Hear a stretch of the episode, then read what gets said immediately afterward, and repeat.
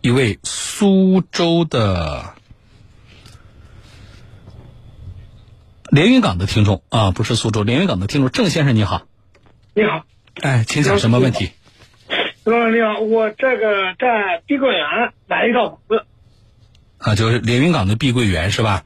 啊，在连云港的碧桂园，嗯呃，星海云谷，这全名叫连云港碧桂园星海云谷新海云谷啊，啊。嗯买一套房子，这个当时房子合同上约定层高是两米九，大于等于两米九。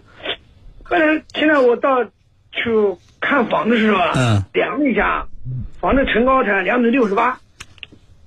两米九到两米六十八差了不少，但是你这个你量的是什么？你量的是你的室内的那个层高，对吧？你你吊顶了吗？没有吊顶。那你那个地板呢？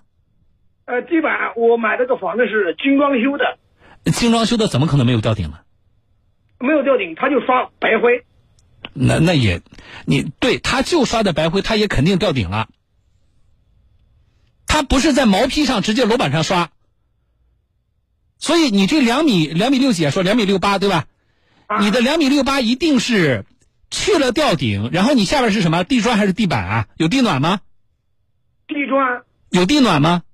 没有没有地暖，好，那就是至少你这两米六八是去了上边的吊顶和下边的地砖以及那个找平层的那个厚度，然后你所谓的叫室内净高是两米六八，啊，对的，对吧？对的，但是你那个合同上的那个叫写的是层高，它指的是什么呢？是不含这个什么吊顶、什么什么什么地砖啊，呃，包括那个楼板的那个厚度，它都不计算在里边。然后它是这样的两米九，所以你有没有？那你要估一下呀，就是说你加上我说的这些因素，它有没有达到两米九？开发商给你交的是不是缩水的？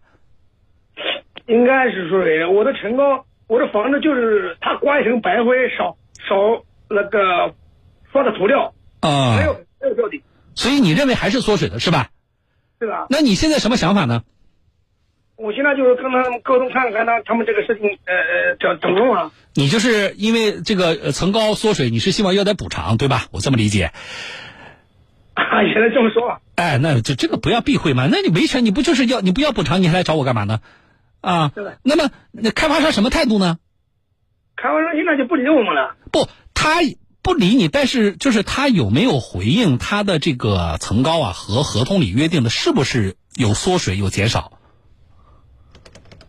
那个我们跟他讲的，他就是说说这个就是这样的，我们层高就是这样的，他没说这个缩水事情。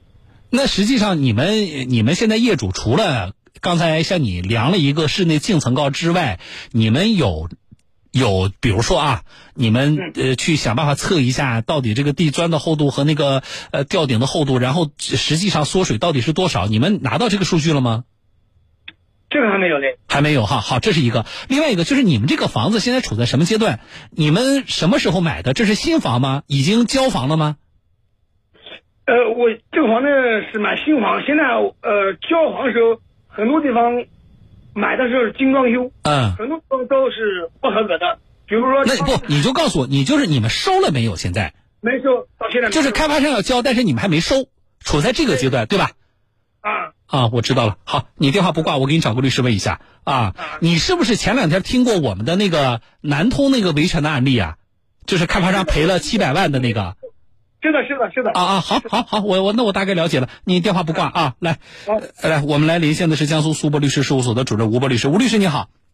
哎，你好，哎啊，吴律师，他现在呢就是房子还没收，啊，他应该也没有签这个收房的相关的协议，就是在这个阶段，他呃就是业主们向开发商去以层高缩水为由去索赔，可以吗？呃，现在他没有收房，没有收房这个前提还不存在，呃，前提还就是你你你没有收的话，你没办法去告开发商，你是这个意思是吧？对对，那那怎么办？那我我要是就是我就认为这个，因为有案例了嘛，南通不是前段时间有这个案例嘛，啊，对那么我也想去告开发商，那怎么办？我得先把这房哦子签收下来收，房的时候，你收房的时候你要明确，因为收房的时候他都有一个收房单的，嗯收房单上面你明确写清写清楚你你你你的意见是什么？就是你认为这个和你合同约定的是这个呃成告是不一样的，嗯呃，我我我我要求这个开发商给我赔偿，或者是嗯我要起诉开发商，嗯是不是一涉黄上明确这么写，那我要把文字写在那收房单上，但是房子可以收，因为你收下来房子是你的了，你才能去起诉，哎，对，是的，是这个意思哈。好对，那么呃，我们呃上次说了南通那个案例之后呢，很多的听众朋友怎么说呢？大家非常关心，因为我们在此前呢没有看到过这种案例。从您的这个，因为您经验比较丰富啊，就是像这样的官司，一般法院的态度会是什么样呢？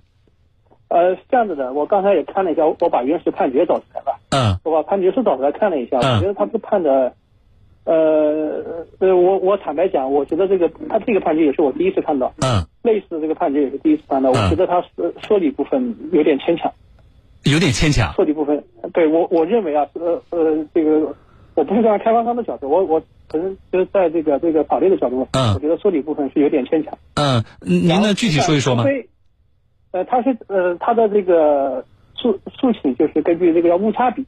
嗯呃呃，那个原告是就说是根据误差比，那么嗯法院也就是根据完全根据原告的这个计算方法，这个误差比百分之一点多嘛，嗯然后判的。那么问题是合同里面有没有约定，如果说是成高有这个有有有这个差距的话，那么违约金是按照这个误差比来计算。嗯呃，因为原始合同我没看到，但是这个合同里面我估计是绝大部分可能是没有的，是没有双方没有约定。如果说是成高有误差，是按照什么赔偿？嗯这个这个我估计是没有的。如果有的话，那我就按照约定来就行了，嗯很简单。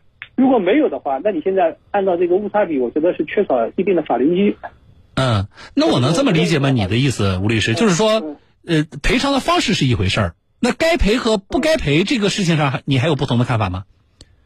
呃，赔赔的话，它确实是开发商有瑕疵，这个、嗯这个我确定，嗯这个没问题。嗯那么开发商瑕疵给你造成什么样的这个损失？嗯你的质量呃呃没怎么给你造成损失？因为你的实际损失嘛，嗯损失就两种，一个是违约，嗯违约金有没有约定？没有约定，我们就看你实际损失。嗯这实际损失是多少？嗯那么你这个实际损失是由应当是由原告来举证。原告现在，我觉得原告这个举证他的误差比，我觉得是有是有牵强的。嗯因此，我认为这个案子如果从原从我的观点来讲的话，这个不应当是赔的。不应当赔。对，而且嗯目前这个案子是二零二一二零二零年的吧？嗯二零二零年还是二零二一年的这个案子，我觉得，嗯，坦率的讲，我不觉得这个案子是有有有这个，呃，有有参考性。也就是说，如果有类似的类似的情况，我相信肯定会有开发商和那个业主业主之间的这个这个纠纷肯定会有。嗯如果放在南京判的话，我不认我不认为这个案子判的会和这个南通这个案子是一样。但是那我我我从我的角度啊，就是我没有您那么专业，对吧？那我比较朴素的理解是这样的，就是我买这个房子，我对层高是在意的。那么，呃，原来你告诉我说你这房子是多高，但是实际上你交给我的是是矮了十几厘米啊，或者几厘米嗯。那么我是在意的，而且我也认为层高应该是我购买这个商品当中的一个非常重要的指标，我就很在意的。啊，那么你交给我的跟约定的不一样啊，尽管说我们可能合同里没有约定赔偿的，就是计算的方式，嗯可是那显然商品是不一样的嘛。那么在这种情况下，消费者难道不应该获得赔偿吗？就是这个，我可能很多人有像我这么想的，就是嗯你那你我那我这个朴素的逻辑哪里有问题？呃，我我我坦率讲啊，嗯哪里有问题？就是你你是你认为买这个房子就是完全看这个层高，这一点就有问题，嗯因为大绝大部分人买买买房子是综合看，嗯虽然所有的原告。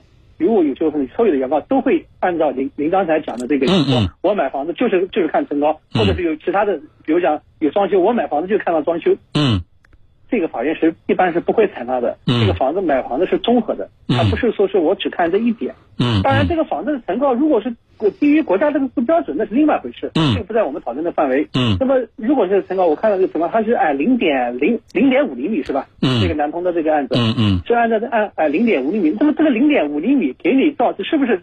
你这个买了，如果低于这个零点五厘米，当时知道少那个零点五厘米，你就不买了，嗯那你要举证。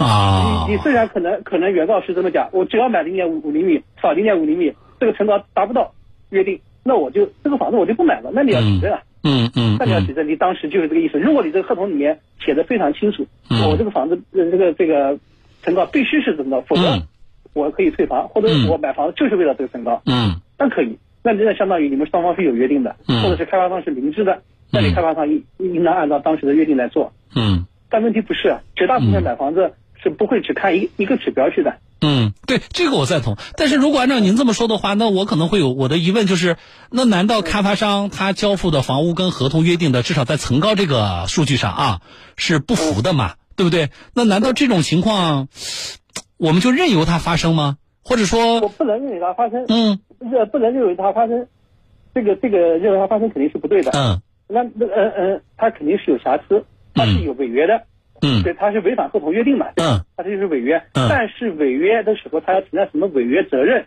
这就是有违承担违约责任哦方式两种，第一种是当时约定，第二个是法定。嗯呃呃呃，约定和法定还有你的实际损失，嗯对吧？你也就是说，呃，你要强调，我觉得从另外一个方面讲，要强调你当时签约双方当事人，你要把当时约定如果发生违约的情况，你要写清楚，写到合同里。嗯嗯，如果你不写，你不写到合同里面，很多人都会讲，当时我也没办法去改合同嘛，嗯嗯对吧？我没办法改合同，呃，开发商也也不让我改，嗯所以我就买房，我合同都没看，嗯这是你怠于行使自己权利。嗯，好，我可以明白这了么认为，我明白了哎哎。那么也就是说，呃呃，像这个听众朋友，一个是那他要拿到房子之后，收房之后，他才有起诉的权利，这对是他可以去告开发商，这是他的权利，对不对对对？但是我理解您也是要提醒大家，就是那么未必说你再去起诉的时候，那你们当地法院判的都会像之前南通那个案例那样判，这个大家可能要有这份心理准备，对不对？对，这个这个我是必须强调的，好的所以大家要做好心理准备。我明白，我明白。好，谢谢你，吴律师啊。好好，再见啊。好了，来，我们听众朋友，呃郑先生啊，我觉得哎你你你一直说我们我们，就是这个事儿，不仅你自己，还有其他业主，对吧？嗯，哎，那你就把今天这个律师的这个事儿呢说给大家听，我给你简单总结，你转述给大家。一个就是说，律师说可以告开发商，但是呢，你们在没有收房之前，那房子还不是你的，这个时候你没法告，一定是你们房子拿到手了之后，房子你已经是产权人了，你才能去告开发商，这是第一个哦，对吧？第二个就是，那么你们当地的法院的审理不一定就像之前你听到南通那个案例那么判，就是大家也要有这个心理准备。嗯你转述给大家，好不好？啊啊，啊，好了，希望对你们解决这件事情有帮助啊。然后呢，来，我抓紧时间啊，对我这样。广告时间不长，我稍后回来跟大家说一下，就是反复我们提的南通那个案例到底是怎么回事儿好不好？也给大家参考啊。